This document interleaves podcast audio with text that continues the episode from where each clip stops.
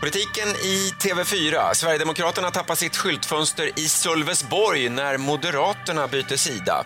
Vi pratar om regeringen som nu landat, men varför så många tunga ministerposter utan tunga namn? Eh, vill Kristersson möjligen glänsa själv? Och så blickar vi tillbaka på valrörelsens toppar och dalar som vi minns eller kanske redan glömt av. Hur lurade har vi blivit? Inte bara käbbel. Du ska veta hut när du är här. Punkt. Fru talman, nu har Ulf Kristersson fått allt om bakfoten. Vem är brun? med högerpopulistiska Vem är brun? Det här handlar om Sveriges bästa. Det här handlar inte om Annie Lööf. We shall overcome. Ha en krampaus. Håll truten på dig Carl Bildt. Kan du, eh, Det är bara käbbel. Kan du- Det är bara käbbel.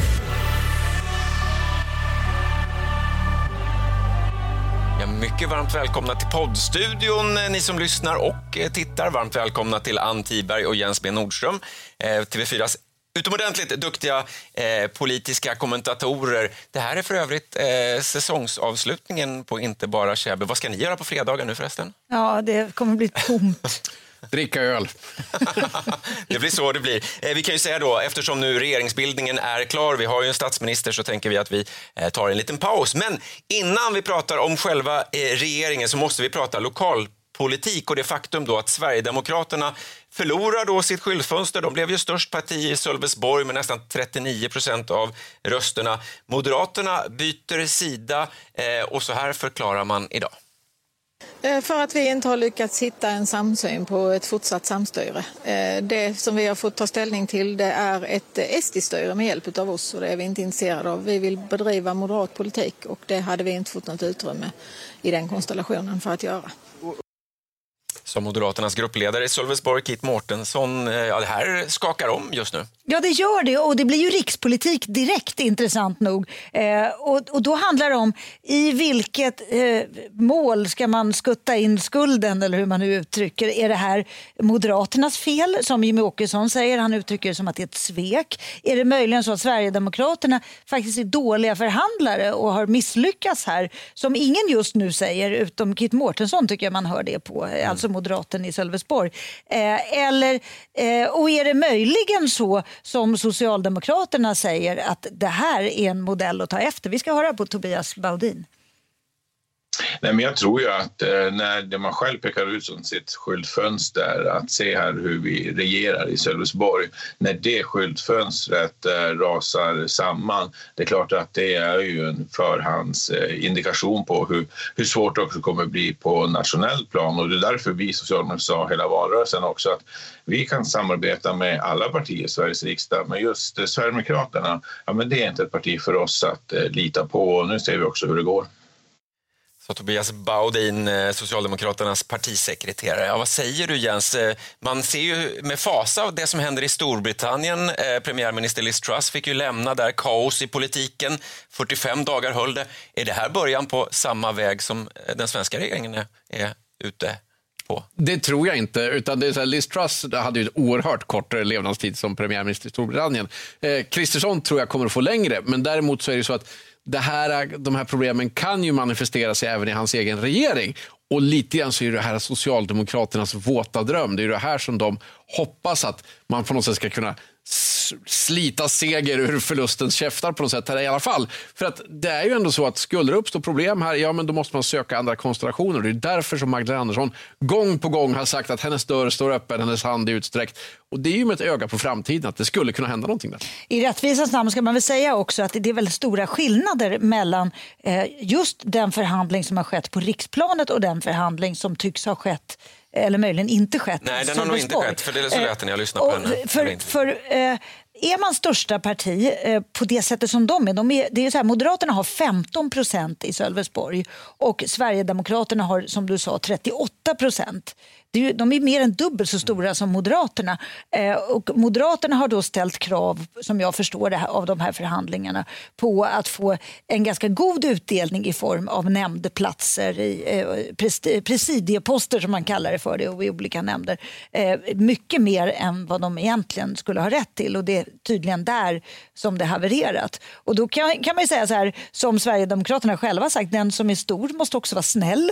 Eh, och det, det är frågan hur snälla de hade tänkt kunnat behövt vara för att blidka Moderaterna här. Men, men det var där det stupade och aldrig på några sakpolitiska diskussioner. Men, men det är ju intressant just att det är på något sätt den nya verkligheten vi lever i och som jag tror att Moderaterna har lite svårt att anpassa till. Att de har en mental bild att vi är det största partiet och vi är liksom, förutom Socialdemokraterna så är det vi som är det andra statsbärande partiet. Och så ser ju inte väljarsiffrorna ut just nu. Och det är klart att det där är ju en mental omställning men också så får ju det reella konsekvenser i förhandlingar. Och det är ju någonting som jag tror kräver en tillvänjning av alla parter. Och jag tror att där finns det fortfarande kanske också en önskan inom framförallt Moderaterna att det här är nog inte på riktigt, det var bara tillfälligt resultat. Ja, men observera att Moderaterna hade ju en förhandlingsposition där de faktiskt kunde byta sida. Eh, så, så på det sättet så hade det kanske krävts lite mer mjuka tag från Sverigedemokraterna för att kunna behålla dem i sitt gäng och det kanske de inte var beredda på. Så kan det nog säkert vara. Jag menar, det är väl det som är det intressanta just där att hur de här liksom samarbetena ska fungera. Och Det är ju alltid farhågan liksom från mindre partier som ska samarbeta med större att deras väljare ska ätas upp, att man ska liksom fortsätta den utförsbacken.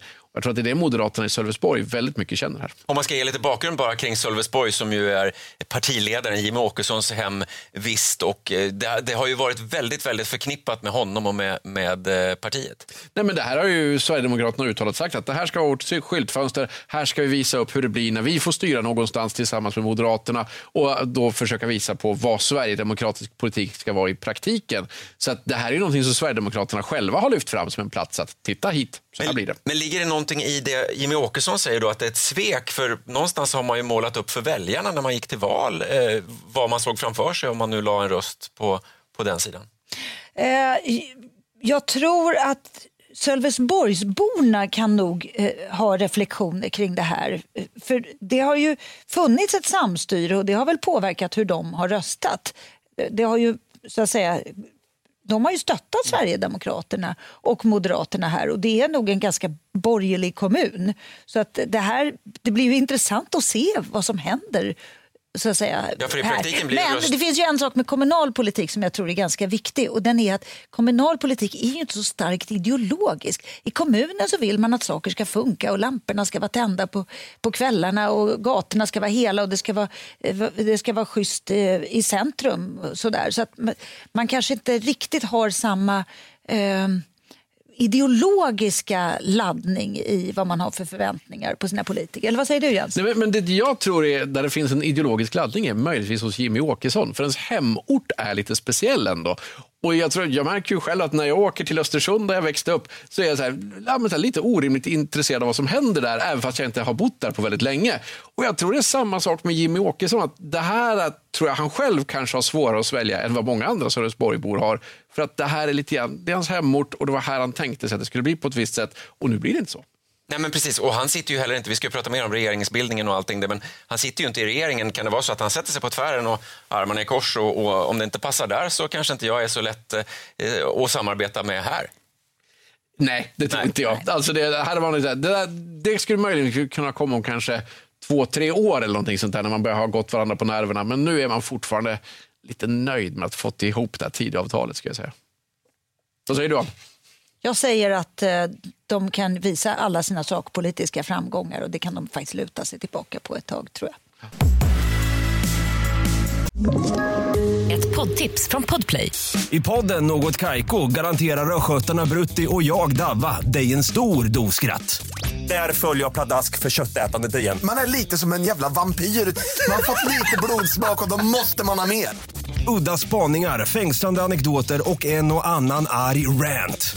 Jag måste ha mitt kaffe på morgonen för annars är jag ingen trevlig människa. Då är du ingen trevlig människa, punkt. Något kajko, hör du på podplay. Därför är gardinerna.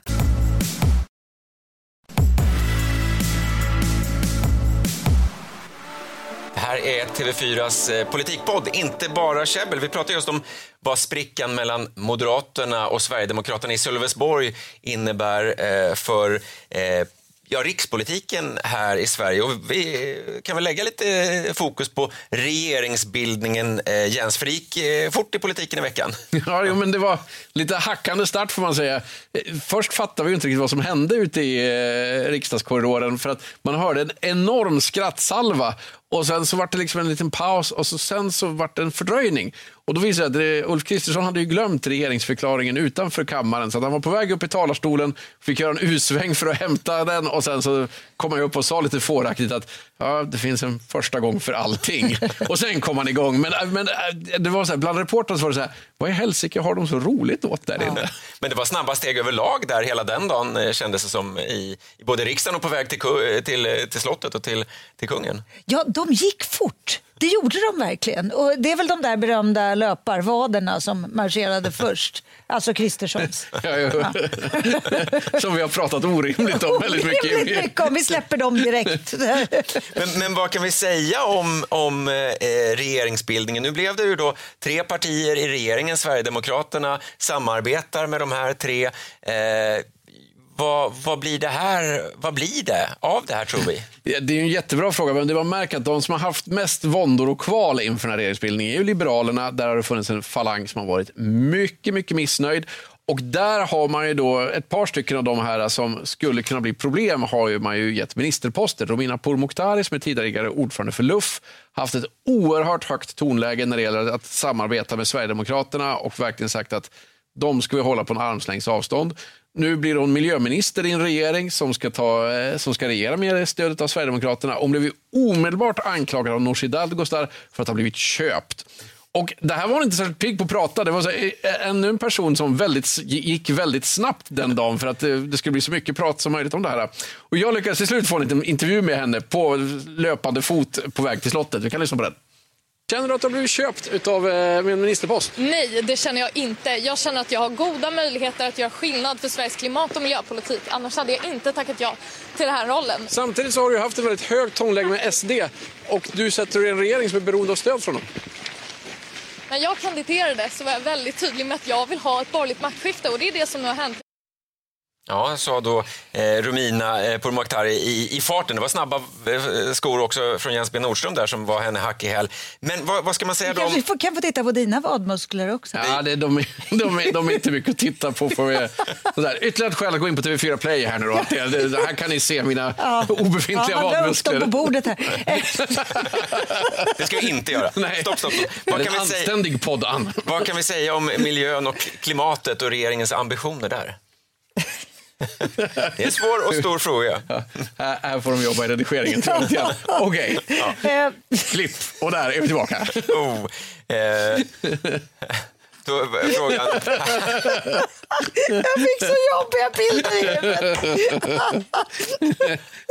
Där fick vi ta en liten paus eftersom det blev ett skrattanfall här inne i poddstudion eh, som ni eh, slapp vara med om eh, just idag här. Men eh, om vi lämnar dina vader nu då Jens och pratar om eh, kritiken med tanke på eh, din snabba jakt där på eh, klimat och miljöministern.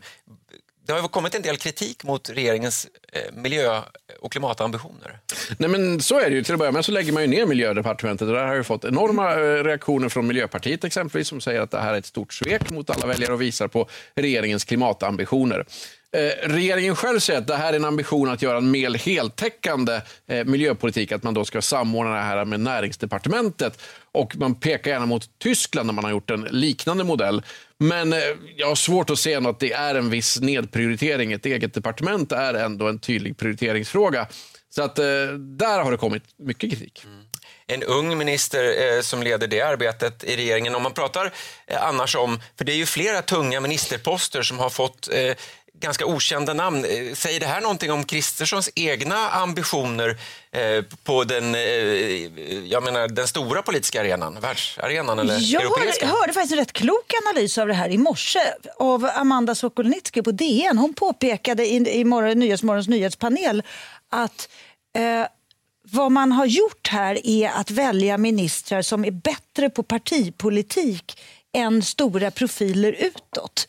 Och det kanske är exakt vad som behövs i den här regeringen där det behövs ett gott politiskt handlag för att kunna driva politik som hela tiden ska förankras med samma samarbetsparti utanför riksdagen där Liberalerna hela tiden måste försäkra sig om att de har med två falanger får vi ju närmast beskriva det som. Eh, och, eh, så alla de här olika bollarna som man behöver parera som kan komma in från olika håll eh, är kanske mer ett politiskt arbete än ett som kräver stor, tung sakkunskap till exempel i frågorna. För att ta något exempel, att det, det har ju ändå ifrågasatts vad gäller till exempel kulturministern och, och även på andra håll.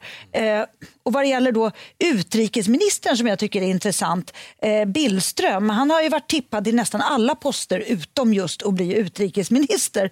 Och eh, är en, får man väl säga, eh, konfrontativ politiker har han varit i flera år, men han är också en lojal arbetare i vinträdgården, eh, i Moderaternas vinträdgård. Då. Eh, och han har kanske inte den där jättestora eh, profilen och Det gör ju att Kristersson som gillar utrikespolitik möjligen kan ta lite utrymme själv. Eh, vi kan ju höra på Billström. Just nu så är ju hela här, den här diskussionen med, med Nato högaktuell eftersom det blev känt att Kristersson ska till Ankara. Observera Kristersson, inte hans utrikesminister, för att förhandla Nato. Eh, och vi ställde då frågan till, till eh, Billström hur, om Turkiet är en demokrati och då svarar han så här. Skulle du idag beskriva Turkiet som en demokrati? Ja, det skulle jag. Eh, Och det auktoritära styret i Turkiet, eh, är det helt demokratiskt? Det finns absolut auktoritära inslag i, i eh, det turkiska styret och det är sådant som man kan vara kritisk mot. Men man måste ändå komma ihåg att det för, för, avhålls alltså fria val i Turkiet alltjämt och regeringen är laglig i Turkiet. Så utrikesminister Tobias Billström eh, där, Jens. Mm, nej, men det är ju ganska uppenbart att här handlar det om att man till viss del ska smöra för Turkiet. Och det här eh, frågan om eh, brott mot mänskliga rättigheter och eh, eh, hur pass demokratiskt Turkiet är, det är ju en punkt som många har snubblat på tidigare. Magdalena Andersson har ju, hade ju väldigt svårt att formulera sig där. För att man å ena sidan vill hålla Turkiet nöjd och å andra sidan inte vill göra våld på de principer man har hur långt som helst. Och han Men undviker ju till- helt att prata om politiska fångar och sånt där. Det finns ju ett antal frågor som, som man skulle kunna resa, men det gör han ju inte där i det där läget. Fängslade journalister är ju ett typiskt exempel. Ett som typexempel, Och, Så att där är ju, men, men det är intressant just där som du är inne på att Billström liksom kanske inte är den mest karismatiska och tunga utrikesministern. Att det där är ju ett enklare sätt att hålla ihop en koalition tror jag också. För just de här som är väldigt tunga och karismatiska får ju liksom sitt eget gravitationscentrum lite grann också. Och där minns jag att det var ju klagomål under regeringen Reinfeldt att Carl Bildt till exempel, han var som sin egen miniregering. Det var alltså att han var sin egen värld och Reinfeldt kunde inte påverka den så mycket. Apropå Carl Bildt, vi pratade ju om förhandsspekulationerna. Han var ju en som nämndes, Anders Borg var en annan som nämndes till tunga eh, ministerposter, men så blev det inte. Nej, och det finns ju kanske eh, ofta ett önsketänkande från eh, politiska iakttagare. Och jag, jag räknar nog in mig själv lite där. Att, att det ska komma någon sån här eh, kändis in i de här gängen som man...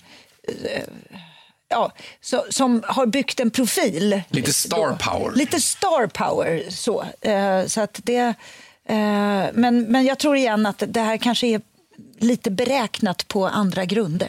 Men jag tycker ändå när vi satt och spekulerade här i podden tidigare om vilka som kunde bli ministrar så prickade vi rätt många. Ändå. Att det är så här Gunnar Strömmer som justitieminister prickade du ju in.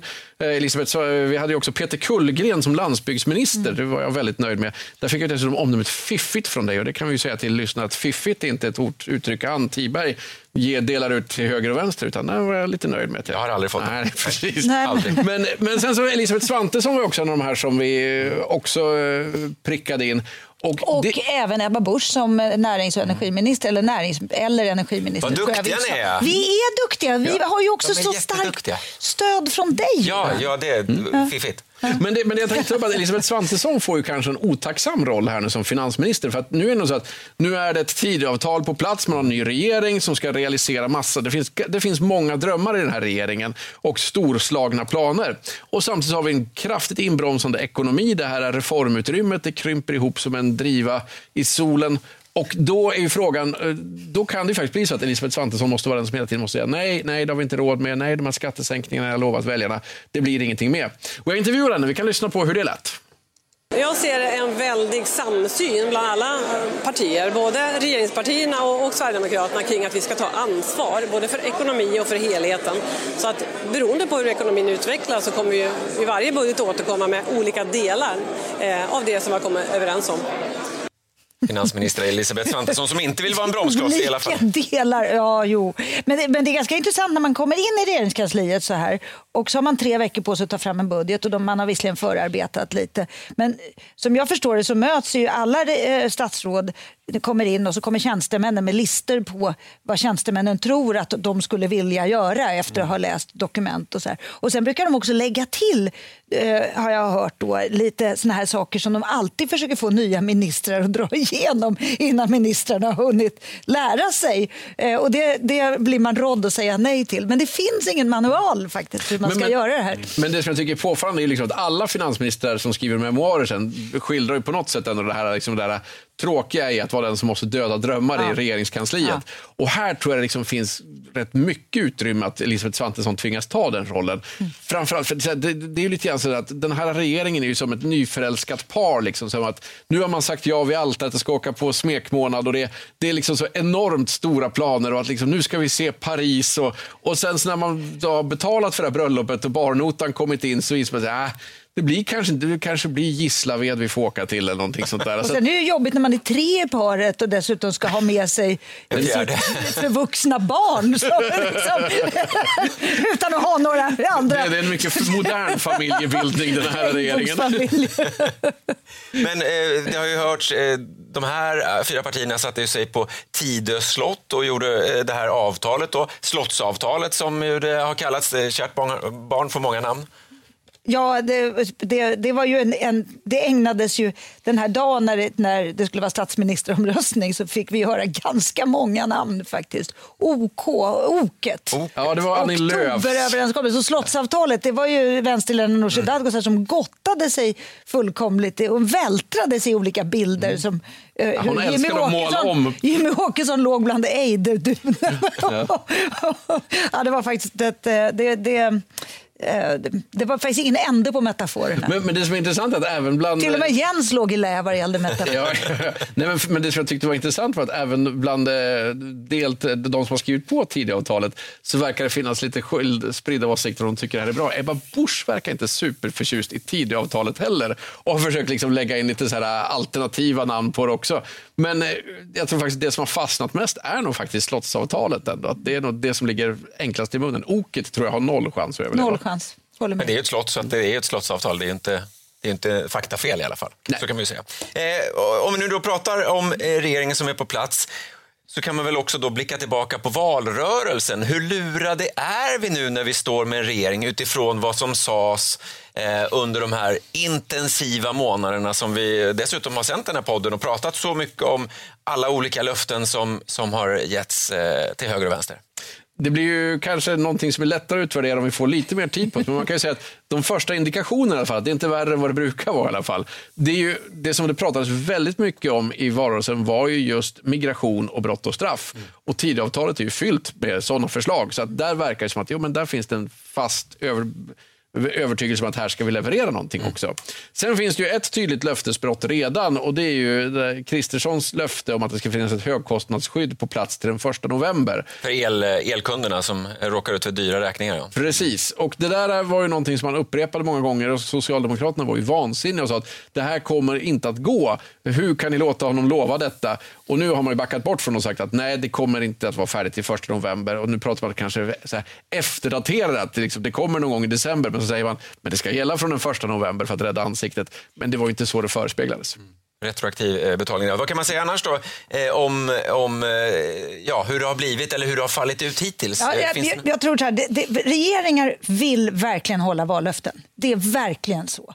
Eh, så att regeringar, och det visar all forskning, att man brukar kunna bocka av eh, 9 av 10 eller 99 av 100 vallöften i efterhand. Men att de inte kanske gör det de första månaderna, det får man väl ändå eh, någonstans, man får väl ge dem lite benefit of the doubt. Men eh, ett vallöfte, ett annat var ju att pausa eller stoppa amorteringskravet. Det formulerades redan i regeringsförklaringen om till att studera, se över, ut. Jag kommer inte ihåg, det var någon sån formulering.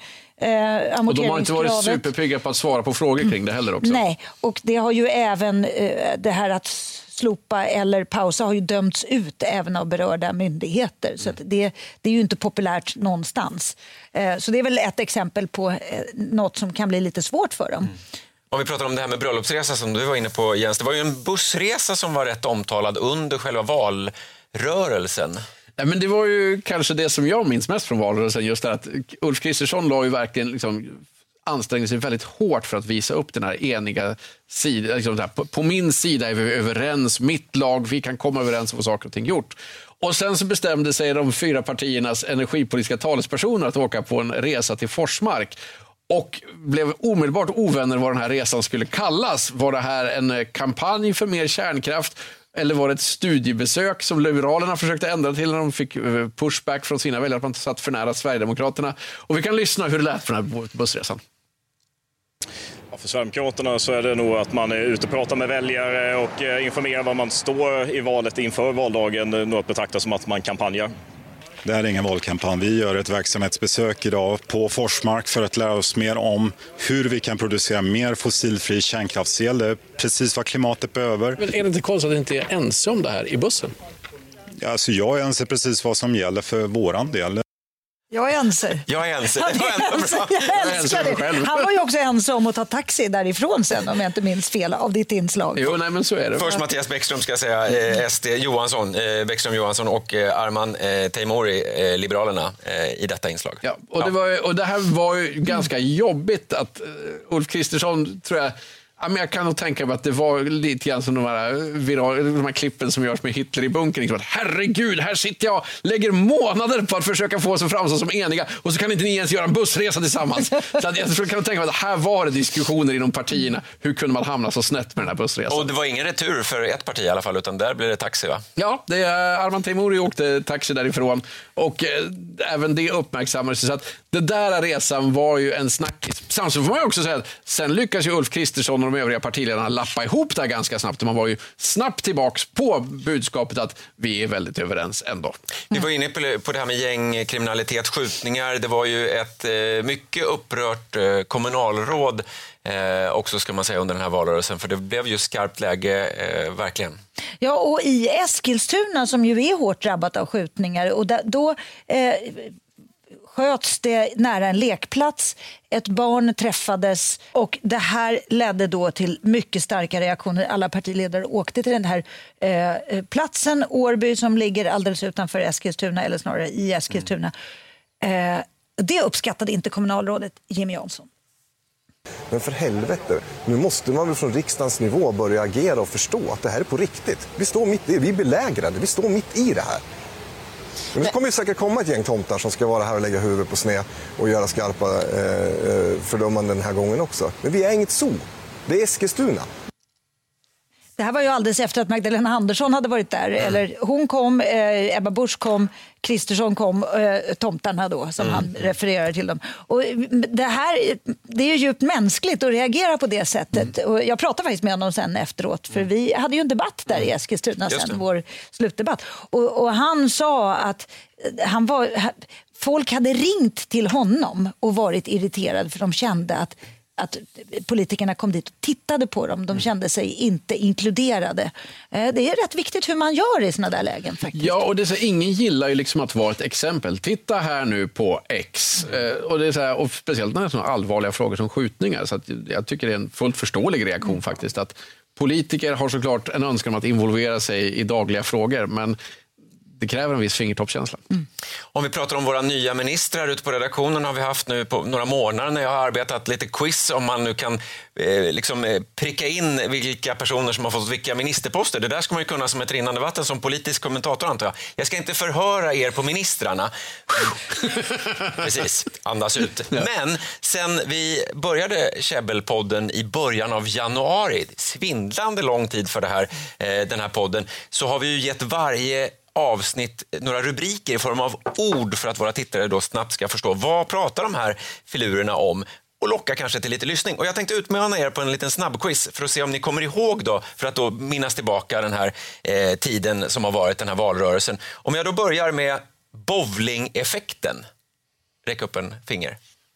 Ann var först. Vad handlar bowlingeffekten om i ett tidigare avsnitt? Det var Nyamko Sabuni som bovlade med Ebba Busch tror jag inför något möte eller någonting. Det här var i januari, 27 Lades januari. ut, lades ut på Instagram och vi, jag tror möjligen att vår diskussion handlade om att Nyamko Sabuni, dåvarande Liberalernas ledare, fick lite draghjälp av partikollegor från andra partier. Frågan om får, man, får man poäng om man säger precis? 1-1. Inga problem. Nej, nej, nej, nej. 1-0 jag fick den Ja, poängen. jo, det var det också. Hjälmgate. Oh, Ja, Jens. där pratade vi om att både Magdalena Andersson och Ulf Kristersson åkte på en NATO-övning i Nordnorge och iklädde sig stridshjälm. Och det här finns det många exempel på politiker att få människor klär i stridshjälm. Eh, och de här bilderna valsade runt och gjordes ofördelaktiga liknelser mellan dem och andra personer i eh, världslitteraturen på olika sätt. Jens B Nordström, Ann Tiberg. 1-1 säger vi där då. Eh, Nästa eh, eh episodnamn. Dunderblunder. Oh. Oh, vad fan kan det vara? Ni tittare och lyssnare får gärna vara med eh, och sitta själva där Och hemma och göra. nu. Eh, Om jag säger att det handlar om eh, en namnkunnig politiker, Ibrahim Baylan. Ja, han tryckte fel. Ja, Han Ann tryckte fel om nationell folkräkning. Just så. Eh, Så han råkade Ge överslag till ge andra överslag till den andra sidan. Exakt så så. riksdagen beslutade om nationell folkräkning, vilket ju var praktiskt eftersom det nu ändå ska bli av. Genomföras. Ja. 2-1 till Ann där. Eh, Vi hade en liten allitteration där också på Bojo, nämligen Mojogate. Ja. Ja. Oj, vad lika det var. Ja, Ja, jag tror Ann var först. Ja, kör. Det var Morgan Johansson det. Ja, det var det. Ett halvt poäng på den. Jag har ökänt dålig reaktionsförmåga. Jag känner att jag... Vad handlar det om då? Oh, vad tusan handlade det Räknar om? vi ner här snart. jag- Tre, två, ett. Nu får vem som helst räcka upp handen igen här.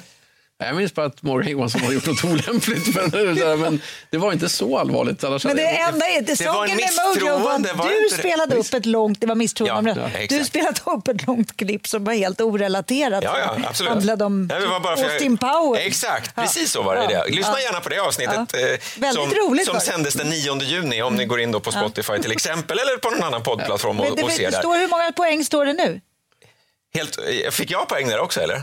Eftersom jag inte kunde. Kan jag också? Nej, men du gav ju en ledtråd. Ja, jag gav ju en ledtråd och rimligen- då blev det misstroendeomröstning. Ja, jag, tror att vi, jag tror du leder fortfarande. Ja, jag tror också att jag, jag tror leder. också. Okej.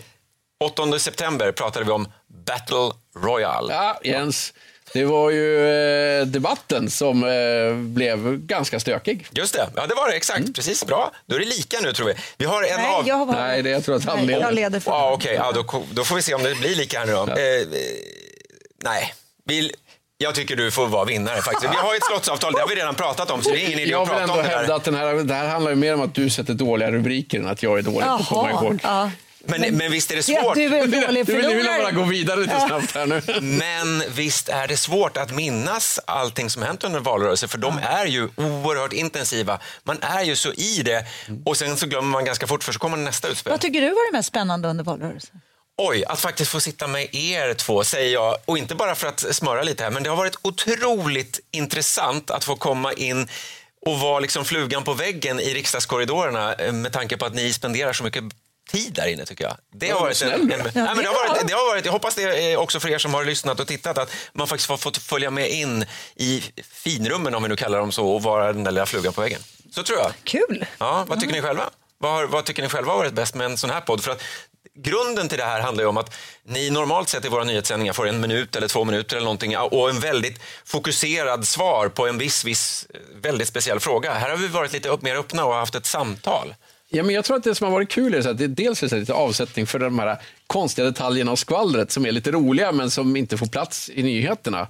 Men sen lite grann så här debriefing känner jag också. Så här, precis den här liksom efter valet när du, du hade kört alla debatterna och jag hade haft rätt mycket nyhetsinslag. Och vi var båda rätt slutkörda. Så var det, så här, det var lite skönt att bara sitta och surra igenom. Oj, vad, vad hände egentligen? Ja, lite så är det. Och jag känner också det här, just det där att man samlar på sig så mycket information som, som egentligen är jättespännande men den är svår att få med i den vanliga nyhetsrapporteringen. Det tycker jag är, det är roligt att kunna dela med sig av den. Det, det, finns ju, det här är 31 poddavsnittet, så det finns ju 30 avsnitt till om ni har missat oss innan att lyssna tillbaka på, för de är rätt spännande. Man får vara med om en hel del. Eh, Ann Tiberg, Jens B Nordström, tack för idag. Tack för den här säsongen. Vi säger väl så, säsongsavslutning. Har ni då eh, tankar om våran podd? Mejla oss gärna, inte bara tjabbel, snabel tv4.se. Lite kärlek till de här två. Eh, Ulf Kristoffersson var ju med oss från första början. Eh, nu sitter Jens B Nordström och Per Hermarud har också varit med här. Eh, och jag heter Johan Macéus. Ja, men precis. Och sen har vi våra fina redaktörer och producenter eh, Anja Nisshagen och Susie de Bong eh, som hjälpt till med detta. Tack snälla ni för att ni lyssnat och tittat. Vi finns på TV4 Play och där poddar streamar. Tack för den här säsongen. Podplay. Poddtips från Podplay. I podden Något Kaiko garanterar östgötarna Brutti och jag, Davva, dig en stor dos skratt. Där följer jag pladask för köttätandet igen. Man är lite som en jävla vampyr. Man har fått lite blodsmak och då måste man ha mer. Udda spaningar, fängslande anekdoter och en och annan arg rant. Jag måste ha mitt kaffe på morgonen för annars är jag ingen trevlig människa. Då är du ingen trevlig människa, punkt. Något Kaiko, hör du på Podplay. Därför arkadeinerna.